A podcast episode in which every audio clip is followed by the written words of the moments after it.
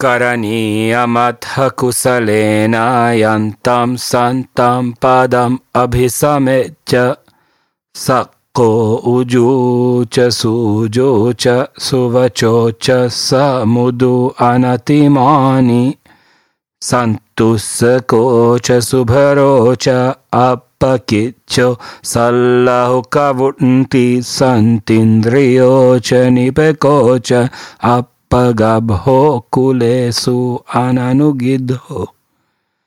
न च खुदं समाचरे किञ्चियेनाविन्युपरे उपवदेयुं सुखिनो वा केमिनो हन्तु सब्बे सत्ता भवन्तु सुखितता।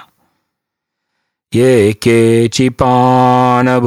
केचिपानभूतथितसा वा तवरावा अनवशेष दिग्हावये महन्तव मझिमारसकानुकत्तुल्ला दिट्टावयेव अदिट्टाये चादूरे वसन्ति अविदूरे भूतावसम्भवे